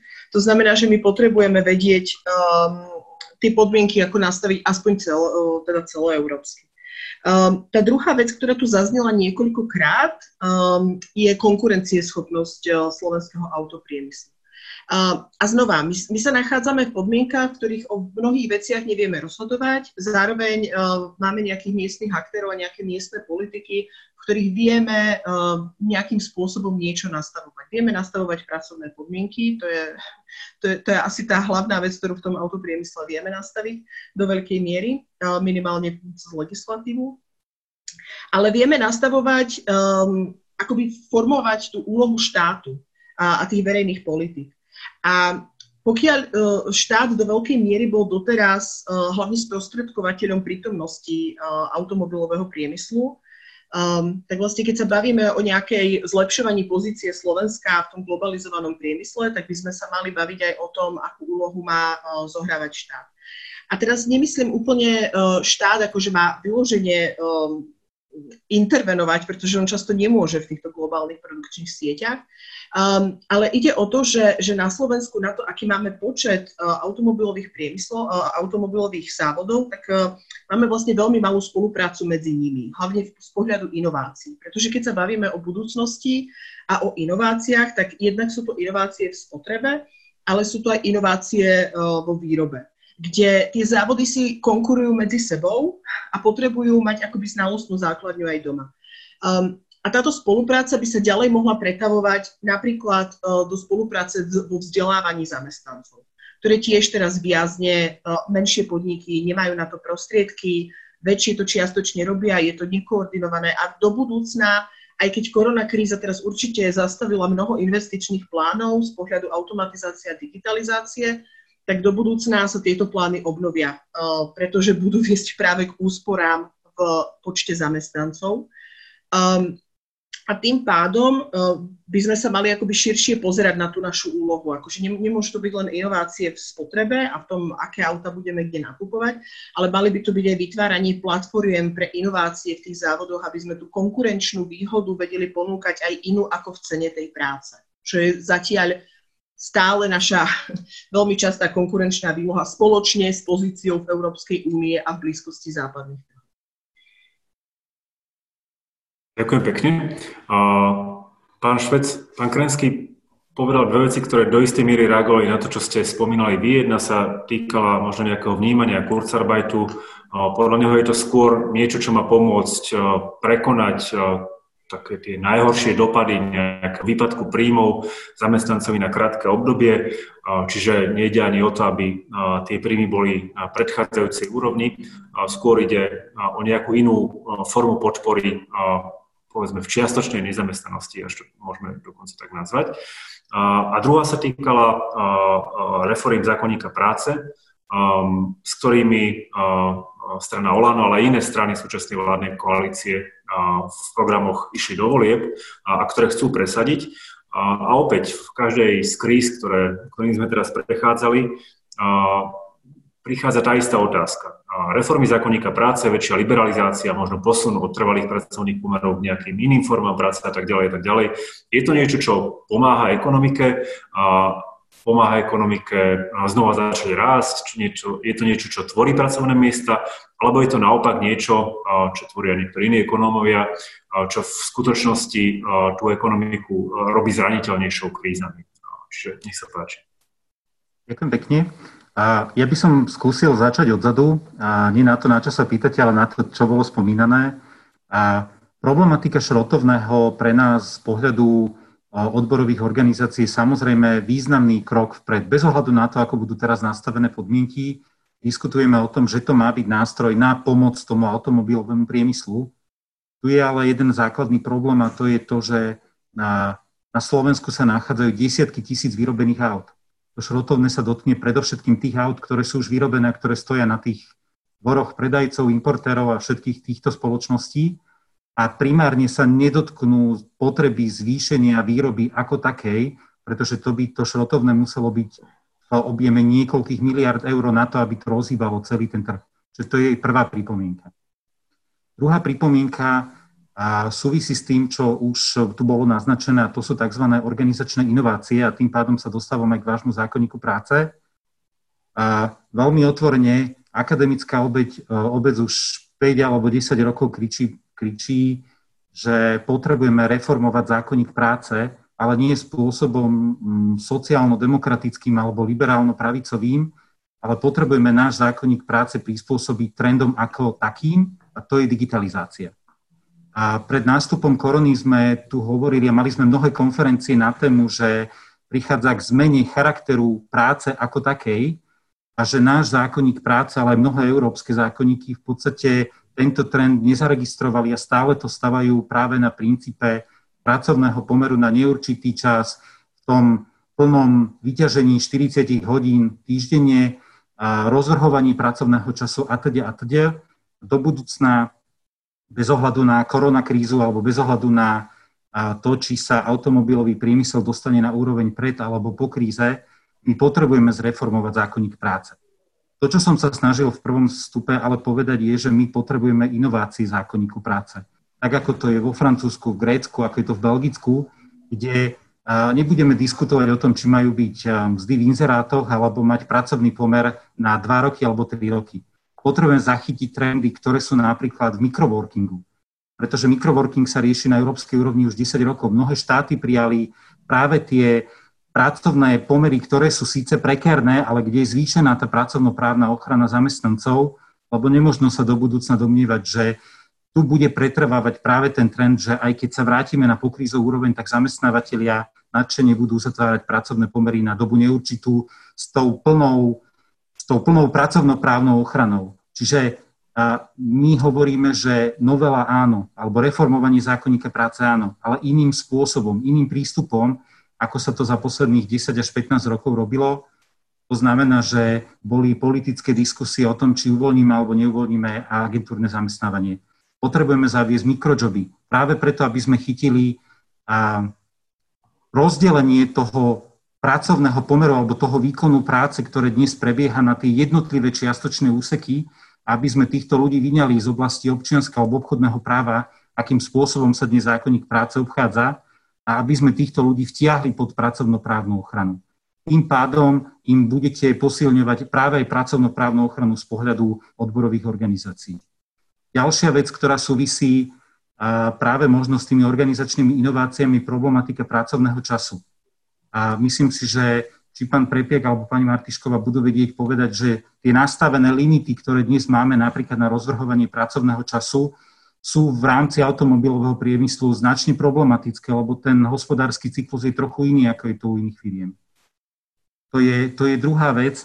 A tretia vec, ktorá súvisí práve s tými inováciami, bude potrebné sa opakovane pozrieť na dôvody neprítomnosti zamestnanca v práci a to sú samotné prekážky, pretože veľmi otvorene odborovým organizáciám lámu väzy vo vzťahu k zamestnancom a neuvážené vyjadrenia, a to teraz aj do politických radov, práve politikov, ktorí vystúpia na tlačovke a povedia nejaké percento bez ohľadu na to, že by si všimli, že v zákonníku práce existuje iné ustanovenie, kde podniky dohadujú s odborovými organizáciami napríklad vážne prevádzkové dôvody. To znamená, že tá organizačná inovácia bude musieť spočívať aj v redefinovaní vzťahu medzi odborovými organizáciami a ich členmi a zamestnávateľom ako takom, najmä v oblasti pracovného času a dôvodoch neprítomnosti, lebo táto kríza môže byť prvá a neposledná. A keď príde ďalšia, rovnako nebudeme vedieť, čo robiť, ak nepríde k zreformovaniu zákonníka práce, samozrejme so zvýšenou pracovnoprávnou ochranou zamestnancov. A posledná pripomienka, možno aby ste videli, na čo mierim, v Európe sa opakovane začalo diskutovať o generálnom zavedení práva na odpojenie sa. Prečo ho ešte nemáme v zákonníku práce, keď táto téma je stará 6 až 8 rokov? Je to len príklad toho, kde je náš zákonník práce a kde je európske pracovné právo ako také. Ďakujem pekne. Ja som rád, že už sa vlastne posúvame od diskusie o koronakríze k dlhodobejším trendom a opäť skúsim zhrnúť niekoľko otázok, ktoré tu padli a, a znova dám slovo každému z vás a môžete sa vyjadriť. Čiastočne naviažem na to, čo povedal pán Švec. Jedna z veľkých, alebo jeden z dôležitých technologických trendov, ktorý v budúcnosti ovplyvňa podobu automobilového priemyslu, je automatizácia, digitalizácia, ale nie iba automobilového priemyslu, ovplyvňa priemysel možno ako taký. Slovensko ako priemyselná krajina by si mala tieto trendy všímať, analyzovať ich a prispôsobovať sa im. Čiže otázka je, ako podľa vás tento trend, ale bavíme sa o automobilovom priemysle teraz, ako ovplyvní dopyt po práci alebo podobu zamestnanosti v automobilovom priemysle a môžeme sa tým pádom baviť aj o tom, ako by mal potom vyzerať zákonník práce alebo, alebo pravidla pre zamestnávanie pre prácu v, v tomto sektore. Či to je jedna vec. Druhá otázka, ešte sa trošku vrátim ku, ku pomoci automobilovému priemyslu zo strany štátu, respektíve k nadväznosti, teda k súvislosti medzi koronakrízou a inými, inými trendami. Občas sa objavujú, objavujú tvrdenia, návrhy, že jedným zo spôsobov jednoduchej pomoci pre automobilový priemysel je možno oddialenie alebo, alebo zníženie environmentálnych štandardov, noriem, ktoré sú od automobilu vyžadované. Čiže jednoduchá otázka, či je toto podľa vás cesta, ktorú by sa, by sa mala Európska únia vedela, lebo je zrejme, že to je niečo, čo by sa, mal, čo by sa, čo sa musí dohodnúť na európskej úrovni. A tretia otázka je možno taká všeobecnejšia, ale opäť vystáva vždy, keď príde nejaký hospodársky otras, vystáva na Slovensku. Um, myslíte si, že teraz už je čas, kedy by Slovensko sa malo nejakým spôsobom snažiť diverzifikovať svoj priemysel, aby takto nebol závislý od automobilového sektora, alebo je to niečo, čo môžeme chcieť, ale v skutočnosti aj tak budeme hľadať tie investície, ktoré na Slovensku prídu a chrániť si tie, ktoré na Slovensku sú. Čiže veľa s týmto urobiť nemôžeme. Nech sa páči, začneme od pána Zemského.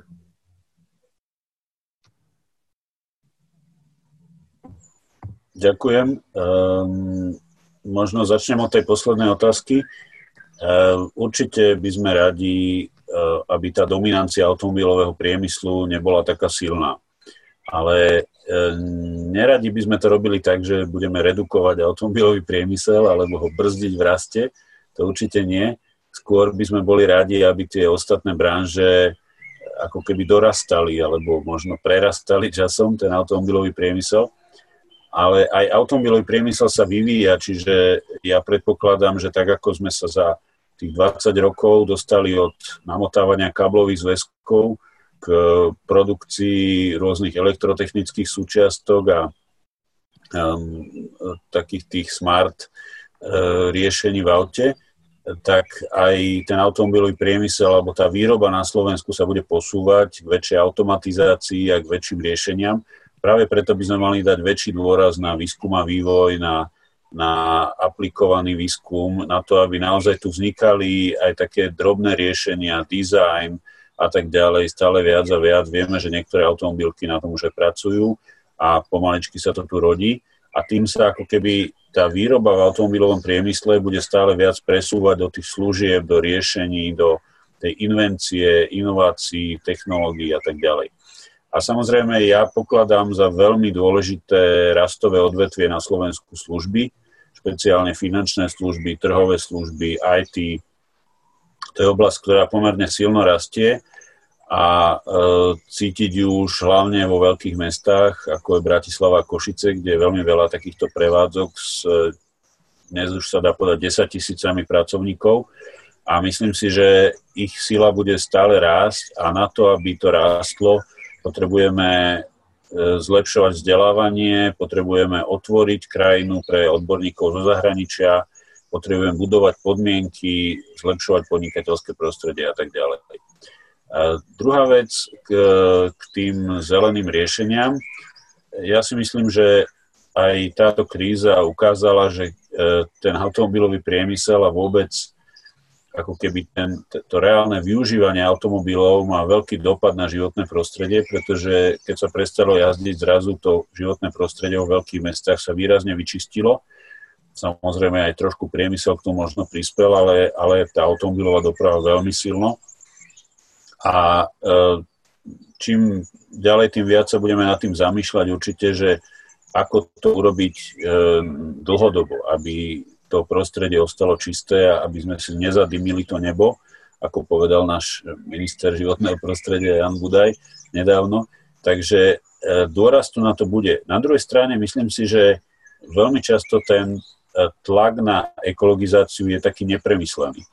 Poviem príklad, ja som fanúšikom elektropohonov a na druhej strane myslím si, že by nemali úplne zadusiť e, klasické pohony. Myslím si, že výskum v oblasti benzínových a aj naftových motorov je v Európe taký rozvinutý, je tak ďaleko, že hodiť ho dnes do koša a povedať si, že benzínové a naftové motory sú už na nič, je veľmi nerozumné. E, tam sa dá dostať so spotrebou na 3-4 litre na 100 km, čo e, je výrazne, výrazný dopad na, na emisie pozitívny oproti autám, ktoré žerú 10-15 litrov. Čiže na toto sa treba pozrieť, eh, aké autá eh, majú mať aké pohony, kde to má zmysel obmedzovať, kde to má zmysel eh, zlepšovať, pretože dať do malého auta elektropohon a ešte s hybridom si myslím, že môže byť až kontraproduktívne, pretože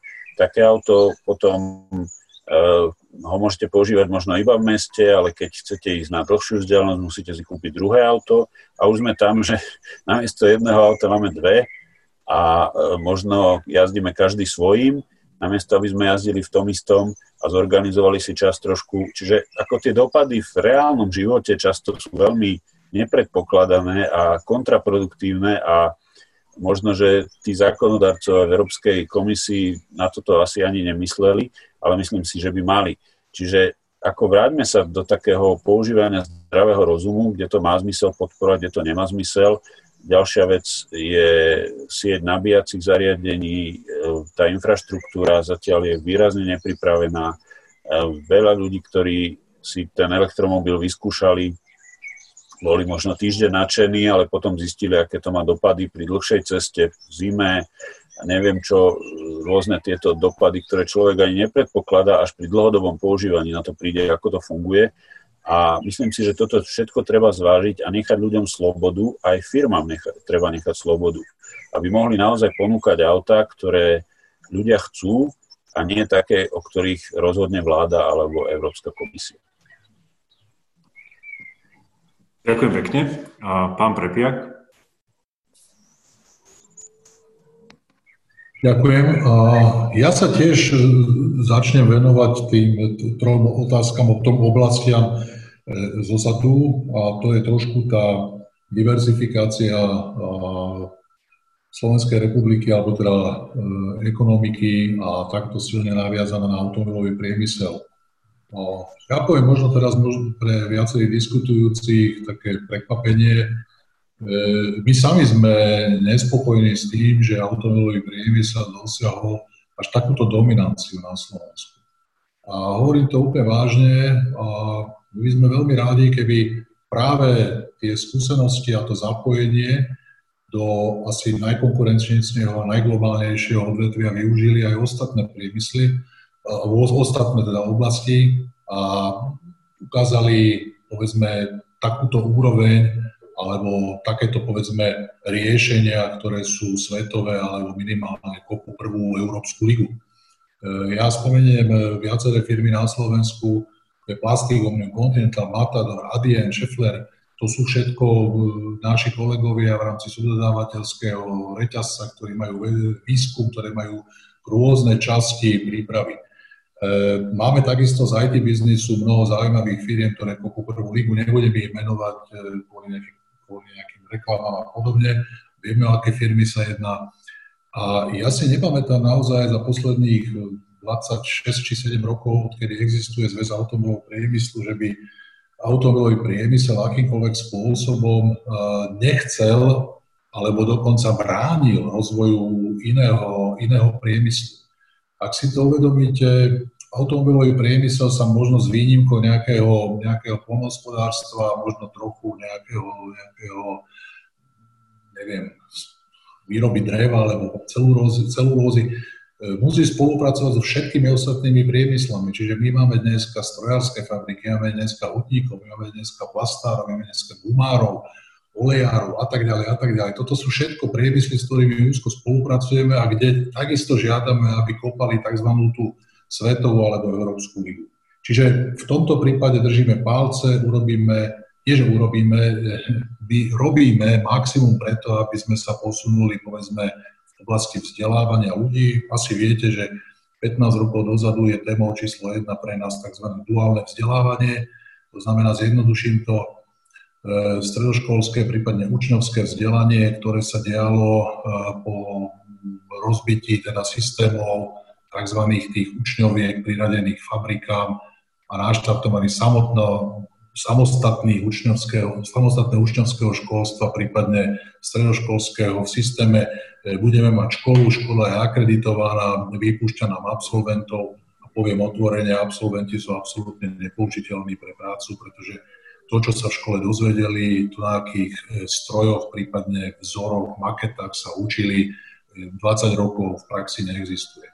Čiže my sme ponúkli riešenie, boli sme lídrami dneska, prosím, číslo berte opatrne, ale zhruba 85 e, všetkých e, dualistov, to znamená tých, ktorí sú v tomto, v tomto e, spôsobe vzdelávania, pochádza z autového alebo z blízkeho, z väčšia strojárskeho priemyslu.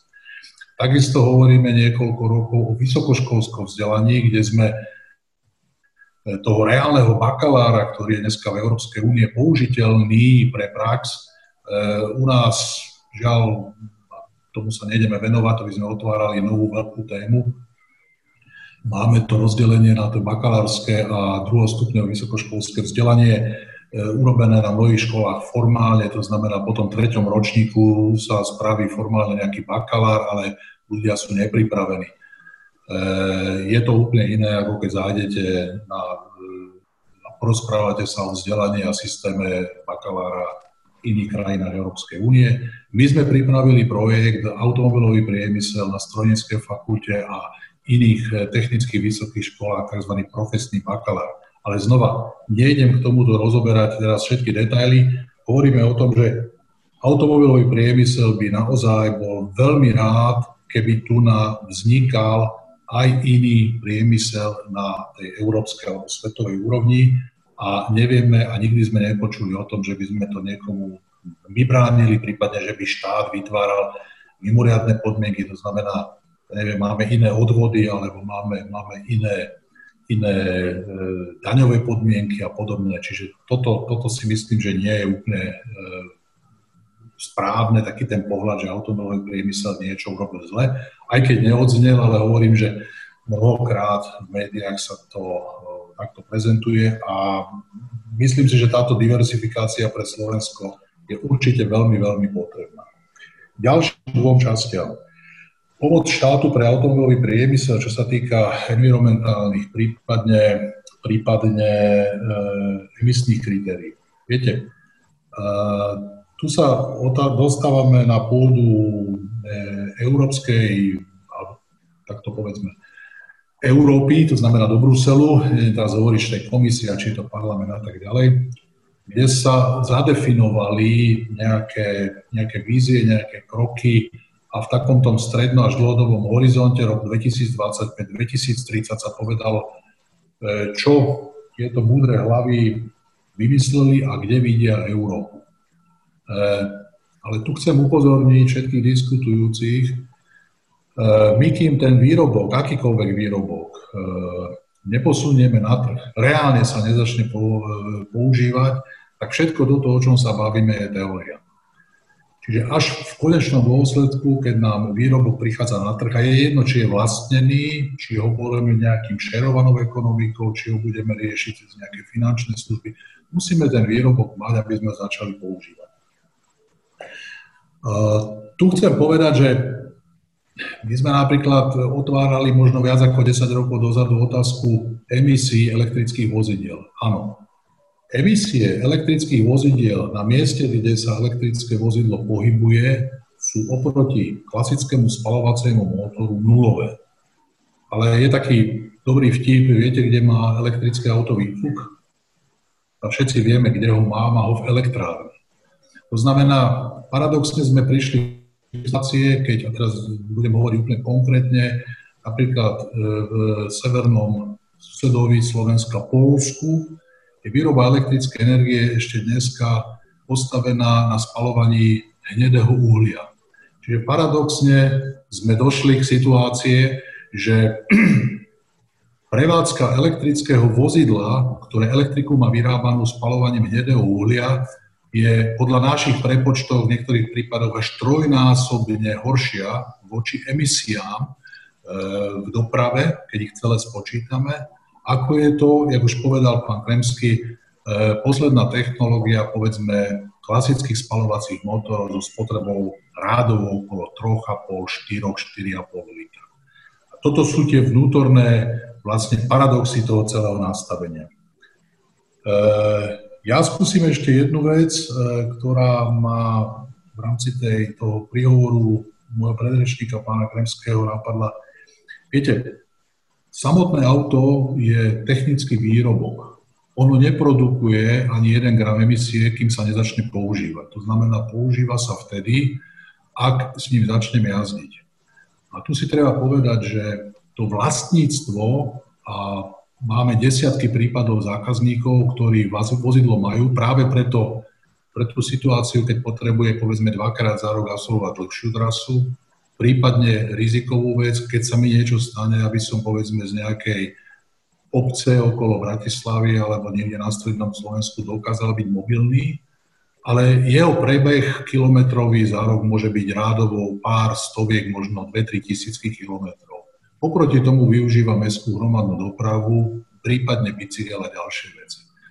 Čiže samotná spotreba a negatívny dopad, chcem upozorniť, sa deje používaním, nie vlastníctvo. E, túto vec zatiaľ sme nejakým spôsobom nezohľadnili a jediné spravodlivá vec je zatiaľ tá spotrebná daň na paliva, ale tu sa nezhodneme asi na tom, že by v toto bol jediný zdroj daní pre štát. Takže ďakujem z mojej strany. Ďakujem pekne. Nech sa, pani, nech sa páči pani Martišková. Ďakujem pekne. Ja možno nadviažem na pána Prepiaka práve v tej diskusii, v diskusii o prílišnej dominancii automobilového priemyslu a o tom, ako, ako tú diverzifikáciu vôbec dosiahnuť. Lebo jedna vec je, že pomenujeme to, že by sme chceli, aby subdodávateľia spolupracovali s miestnymi firmami.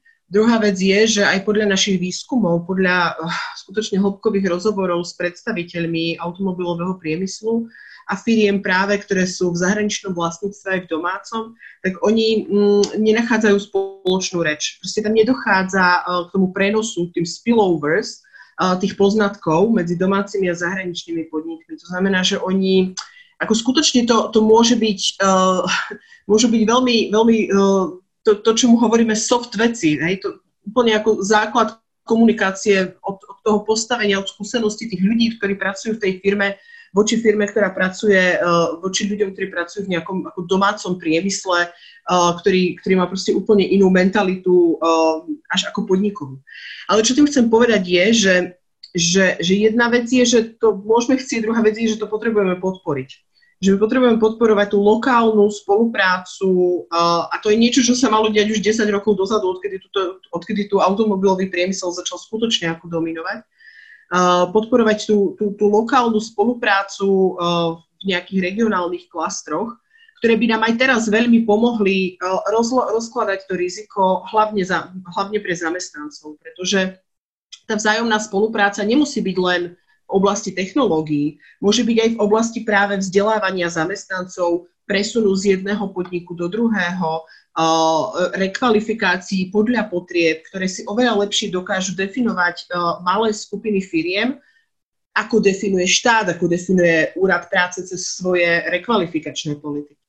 A to ma vlastne privádza aj k diskusii o digitalizácii a automatizácii, ktorej ja som sa venovala v posledných rokoch, pretože tam v akýkoľvek prognóze Slovensko vlastne vidie vždy alebo automobilový priemysel vidie vždy ako veľmi um, do budúcna zasiahnutý digitalizáciou. A, a ukážem tento jeden graf. A, a, to je, a to je práve ten podiel pracovníkov v autopriemysle podľa kvalifikácie. A tam uh, tá, tá slovenská štruktúra tých pracovníkov oproti tej nemeckej je uh, veľmi, veľmi odlišná práve v tom, koľko tu máme operátorov a montérov strojov a zariadení, to znamená ľudí, ktorí pracujú manuálne, voči práve niekom, koho podľa tej kvalifikácie budeme definovať ako špecialistov. Um, a, a to je práve to, čo nás robí veľmi zraniteľným uh, aj, aj voči vlastne takýmto krízam, ktoré zasahujú výrobu, a aj voči digitalizácii a automatizácii do budúcna. Um, a okrem uh, všetkých politik podpory zamestnanosti, ktoré sú teraz nastavené veľmi krátkodobo na to, ako udržať tých ľudí v práci, budeme potrebovať dlhodobejšie politiky na celoživotné vzdelávanie a na vzájomnú uh, spoluprácu príbuzných sektorov firiem v konkrétnych lokalitách, do ktorej by mali byť práve zapojené aj odbory, aj zamestnávateľia, a, a vzájomne uh, definovať práve potreby toho, akých zamestnancov potrebujú. A, a to by nás práve malo potom vynášať aj do, do vyšších uh, konkurencie schopných poschodí uh, v, tom, v tom globalizovanom autopriemysle. Um, tak to je asi toľko. Ja, ja zruším, zruším hm. stop. Ďakujem pekne. Ďakujem pekne. No a uh, ešte pán Švec, nech sa páči. Ja vzhľadom na krátkosť času, pani Martišková v podstate povedala všetko, čo malo byť povedané. Ja možno len dopoviem jednu vec. Automobilky nie sú lídrami len v úrovni pracovných podmienok, ale aj v úrovni hľadania riešení. Ak si spomeniete na tú predchádzajúcu krízu, automobilky zareagovali a okamžite nasadzovali flexikonta, ktoré sa potom teda pretvorilo do konta pracovného času, ešte predtým, než zákonodárca vôbec niečo začal riešiť. A rovnaký odkaz alebo rovnakú možno myšlienku by sme mali povedať teraz. To znamená, že tá legislatíva by mala byť nastavovaná práve prostredníctvom riešení lídrov na trhu, a to je automobilky a ich teda subdodávateľský, teda subdodávateľský reťazec. A druhá vec, to, čo povedala pani Martišková, je výborné v tom, že áno, celoživotné vzdelávanie s prepojením na pracovný čas, kedy by sme sa nehrali len s kontom pracovného času na obmedzený čas 30 mesiacov, ale dokázali by sme vytvárať dlhodobé riešenia práve pre neprítomnosť zamestnancov v práci, že keď im neviem tento rok, myslím si, pridelovať prácu, tak toho človeka rekvalifikujem, vzdelávam, pripravujem aj s ohľadom na digitalizáciu a využijem ho možno o 3 čtvrte roka, rok a pol a teda a teda. A to je tá myšlienka, ktorú my sa snažíme ponúkať, že nám nebude stačiť kurzarbeit na pár mesiacov, my naozaj potrebujeme veľmi stabilný a dlhodobý nástroj, ale nie len finančný, ale aj jeho prepojenie s pracovným časom, so vzdelávaním, rekvalifikáciou, jednoducho s celou tou starostlivosťou o toho zamestnanca, lebo kým doteraz sme mali celé to postavené na pracovnom pomere na dobu určitú a jeho skončením sa skončilo všetko, tak možno by tu mala začať e, fungovať aj spolupráca medzi zamestnávateľmi v oblasti burzej a tých zamestnancov. To znamená, ak máte pripraveného, rekvalifikovaného zamestnanca, prečo ho neponúknuť do inej spoločnosti, kde už ovláda mieru tých kompetencií a je okamžite zapojiteľný do pracovného procesu. Toto je to, čo nám tu absolvuje lebo skončením pracovného pomeru v jednej fabrike sa nekončí život toho človeka, ale vedeli by ste ho okamžite využiť v nejakej inej spoločnosti s podobným alebo rovnakým zameraním. A to je to, na čom chceme spolupracovať a to, čo hovoríme, že je riešením tejto krízy a mnohých ďalších. Ďakujem pekne. My sme sa pomaly približili k záveru diskusie. Máme tu ešte pár otázok, niektoré sú veľmi všeobecné ako očakávate vývoj dopytu po osobných autách. Niektoré sú skôr konkrétne, z čoho by mal byť financovaný kurz arbeit na Slovensku, či to má byť zvyšovanie daňového odvodového zaťaženia. Tie, ktoré sú adresované špecifickým panelistom, tak im ich pošleme e-mailom, pretože sa pýtajú na nejaké zdroje a podobne. Ale ja by som na záver dávam slovo a dávam ho v opačnom poradí, ako ste doteraz hovorili. Chcel dať takú všeobecnejšiu otázku. Čo by sa podľa vás malo po tejto kríze, keď sa ekonomika vráti možno tam, kde bola pred krízou, čo by sa podľa vás malo absolútne zmeniť v automobilovom priemysle a čo by naopak malo ostať presne také isté, ako bolo pred krízou, alebo čo by sa malo vrátiť do takého istého stavu, v akom to bolo pred krízou. Čiže začneme tentokrát od pána Šveca. Nech sa páči. Budem veľmi krátky. Zmeniť by sa malo to, čo sme tu 1,5 hodiny hovorili, že je negatívne. To znamená celkový prístup štátu k tým zamestnancom ako takým a celému tomu pracovnému životu toho človeka. To znamená pracovať s tým človekom počas celého jeho produktívneho života prostredníctvom rôznych foriem a už pracovného času, či už rôznych vzdelávaní, možno prepojených aj s orgány štátnej správy, a to, čo by malo zostať zachované, je samozrejme odborová organizovanosť v automobilkách, pretože to je ten líder na trhu, ktorý nastavoval spolu so zamestnávateľmi tie pracovné podmienky, o ktorých hovoríme dnes, že sú jedny z najlepších na trhu. Mhm, ďakujem pekne. Pani Martišková? Ja by som skutočne volala po väčšej spolupráci, vzájomnej spolupráci firiem, odborov, s podporou štátu. Ten štát tam nemusí hrať nejakú super aktívnu úlohu, stačí, že to podporí. Um, a, a práve, práve v tom nastavovaní pracovných podmienok, ktoré by sa potom mohli prenášať práve aj do nejakých politických rozhodnutí a do nastavovania zákonníka práce. Uh, ale, ale skutočne, a to teraz asi neplatí len o automobilovom priemysle, ale obecne uh, z pohľadu fungovania tripartity, ale my sme mali veľa rozhovorov práve so zamestnávateľmi a odborármi. Um, ten, ten sociálny dialog by skutočne mal prispievať k, akoby k riešeniu problémov oboch strán, pretože často obe strany riešia rovnaký problém, akurát k nemu pristupujú uh, z, z rôzneho uhlu pohľadu. A ten vzájomný dialog a vzájomná spolupráca um, by od tej miestnej až po tú národnú úroveň uh, podľa mňa prinášala oveľa, uh, oveľa viac, ako, ako prináša teraz. Uh, čo by malo zostať zachované? Asi, asi si všetci z pohľadu fungovania ekonomiky stále prajeme, aby zostal zachovaný automobilový priemysel na Slovensku. A, a pravdepodobne potrebujeme ale, ale nástroje, ako, ako zvyšovať tú jeho konkurencieschopnosť a nie len v znižovaní ceny práce. Ďakujem pekne. A pán Prepiak? Ďakujem veľmi pekne. Skúsim len v dvoch oblastiach.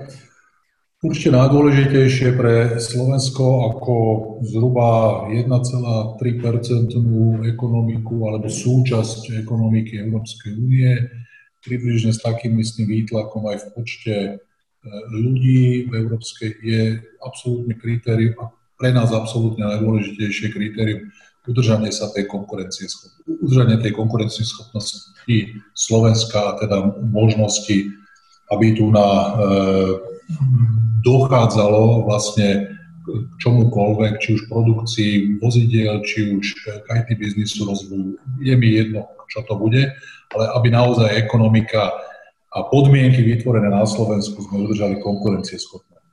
To je prvá absolútne kľúčová vec. K tomu budeme my otvárať e, s kýmkoľvek, e, či s Národnou radou, či s ministrami, či hospodárstva, či minister financí, školstva, kýmkoľvek, otázky a diskutovať. Druhú vec, ktorú by som chcel povedať, a rád by som posmelil predrečníkov, či už pani Mapišova alebo pána Šveca. Ja osobne sa pohybujem automotív iba 30 rokov, ale rád by som všetkých posmelil. Ja nepoznám žiadnu vec, ktorá by eh, nejakým spôsobom blokovala alebo neumožňovala všetky tieto aktivity, o ktorých sa tu hovorí. My dneska máme, máme burzy prác, my máme dneska spoluprácu, môže to povedať, za viac ako 200 členov Zväzu automobilového priemyslu, ktorí sú všetky štyri finalizujúce závody e, a rozhodujúca väčšina subdodávateľských e, reťazcov, kde sa veľmi intenzívne diskutuje, spolupracuje, sú spoločné, sú spoločné témy, čiže ja tu na absolútne nevidím tú, tú obavu alebo, alebo nejakú takú tú, takéto e, medzi riadkami alebo medzi vetami, že niečo sa nedeje a dosť dobre si neviem predstaviť, ale to ponechávam na politikov, prípadne pána Kremského, ktorý bude po mne, čo by mal štát urobiť k tomu, aby si sadli dve spoločnosti, alebo tri, alebo štyri, ktoré každý z nich má nejaký vývoj, výskum, každý má nejakú časť oblasti, každý má šikovných ľudí, aby spolupracovali v, nejakom, v nejakej vzájomnej spolupráci a boli na trhu povedzme lepší, kvalitnejší, konkurencieschopnejší, mali, znížili si náklady. Ja, ja skutočne neviem, že čo nám to v tomto bráni. Čiže e, skôr naopak si myslím, že umelé, umelé vytváranie nejakých takýchto štruktúr, ktoré my máme z historickej skúsenosti také aj žiaľ aj negatívne, kde sa vytvárali umelé štruktúry a potom odrazu štruktúra sama o sebe bola dôležitejšia ako to, čo sa tam deje. A ja to poviem veľmi jednoducho. E, každý jeden podnikateľ, a to je jedno, či to je automobilka, sudodávateľ alebo niekto z IT, e, potrebuje produkovať. A tu, aby som sa nikoho neurazil, e, chcem povedať, sedieť na neplodných stretnutiach a diskusiách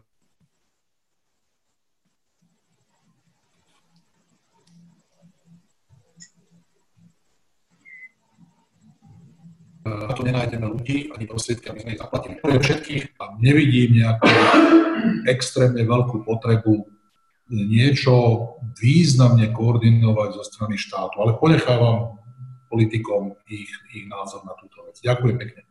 Ďakujem pekne. A pán Kremský.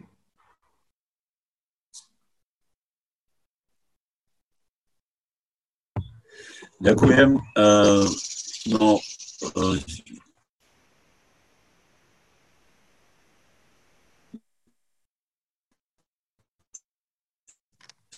čo by som chcel vždy bol, čo sa tým, že bol vhodný a prinášal veľmi veľa inovácií a v podstate bol to vždy priemysel, ktorý uh, bol životaschopný. A myslím si, že toto by som bol veľmi rád, aby mu ostalo, aby sa to ešte zlepšovalo, pretože je to vlastne priemysel, ktorý veľmi silno ťahá technologický rozvoj.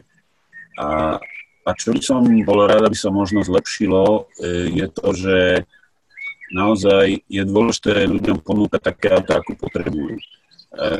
už som spomínal, že niekedy je tu taký ten tlak zo strany úradov a inštitúcií, že chcú určovať výrobcom, aké auto majú vyrábať.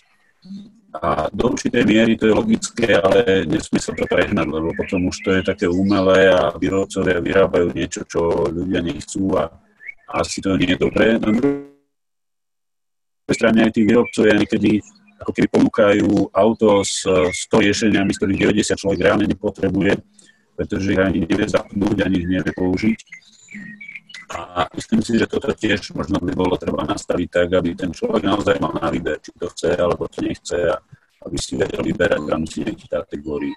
A k tomu, čo teraz hovoril pán Prepier, určite ja veľmi rád vytvorím priestor pre diskusiu, pre spoluprácu medzi rôznymi firmami, ja považujem za veľmi dôležitý, dôležité inovácie a technologický rozvoj na Slovensku priestor pre to, aby firmy si mohli budovať eh, už či svoje vlastné alebo zdieľané eh, priestory a kapacity pre eh, vývoj a výskum, aby naozaj ten slovenský automobilový priemysel nebol len o montáži, nebol len o tom, že niečo nám tu dovezú a my to dáme dokopy a zase vyvezieme, ale aby bol naozaj o hlavách, o myšlienkach, o mozgu, aby nebol len na tých rukách a, a svaloch, ale aby sme ukázali, že vieme byť veľmi kreatívny, inovatívny národ a vieme tomu svetovému automobilovému priemyslu niečo dať. Ďakujem veľmi pekne. Tým sme vlastne završili dnešnú diskusiu. Možno o budúcnosti automobilového priemyslu hovorí niečo aj to, že podľa mňa minimálne polovica účastníkov tejto diskusie nemusí niekam cestovať na to, aby sa na nej zúčastnili. Na druhej strane trošku nás zradzalo občas internetové pripojenie, ale to už je úplne iný sektor, ktorý by si asi tiež zaslúžil lepší rozvoj na Slovensku, potom možno bude nejaká iná diskusia. Čiže ja ďakujem účastníkom diskusie, ďakujem pánovi Petrovi Krevskému, poslancovi Národnej rady, ďakujem pánovi Pavlovi Prepiakovi z Zväzu automobilového priemyslu Slovenskej republiky, ďakujem pani Monike Martiškovej zo Stredoeurópskeho inštitútu pre výskum práce a pánovi Marakovi Švecovi z Asociácie pracovného práva. My sa stretneme pri ďalších podobných diskusiách. Ďakujem za vaše otázky. Opäť opakujem tie, ktoré sme nemohli položiť pre krátkosť času, ale teda smerovanie na konkrétneho panelistu, tak ich ešte prepošleme. Prajem vám pekný deň a uvidíme pri návrate do, do normálu, čo z toho, o čom sme dnes hovorili, sa stane skutočnosťou a čo budeme ďalším plánom, ktorý si možno odložíme na budúcu krízu. Ďakujem, do počutia. Dovidenia. Ďakujem veľmi pekne.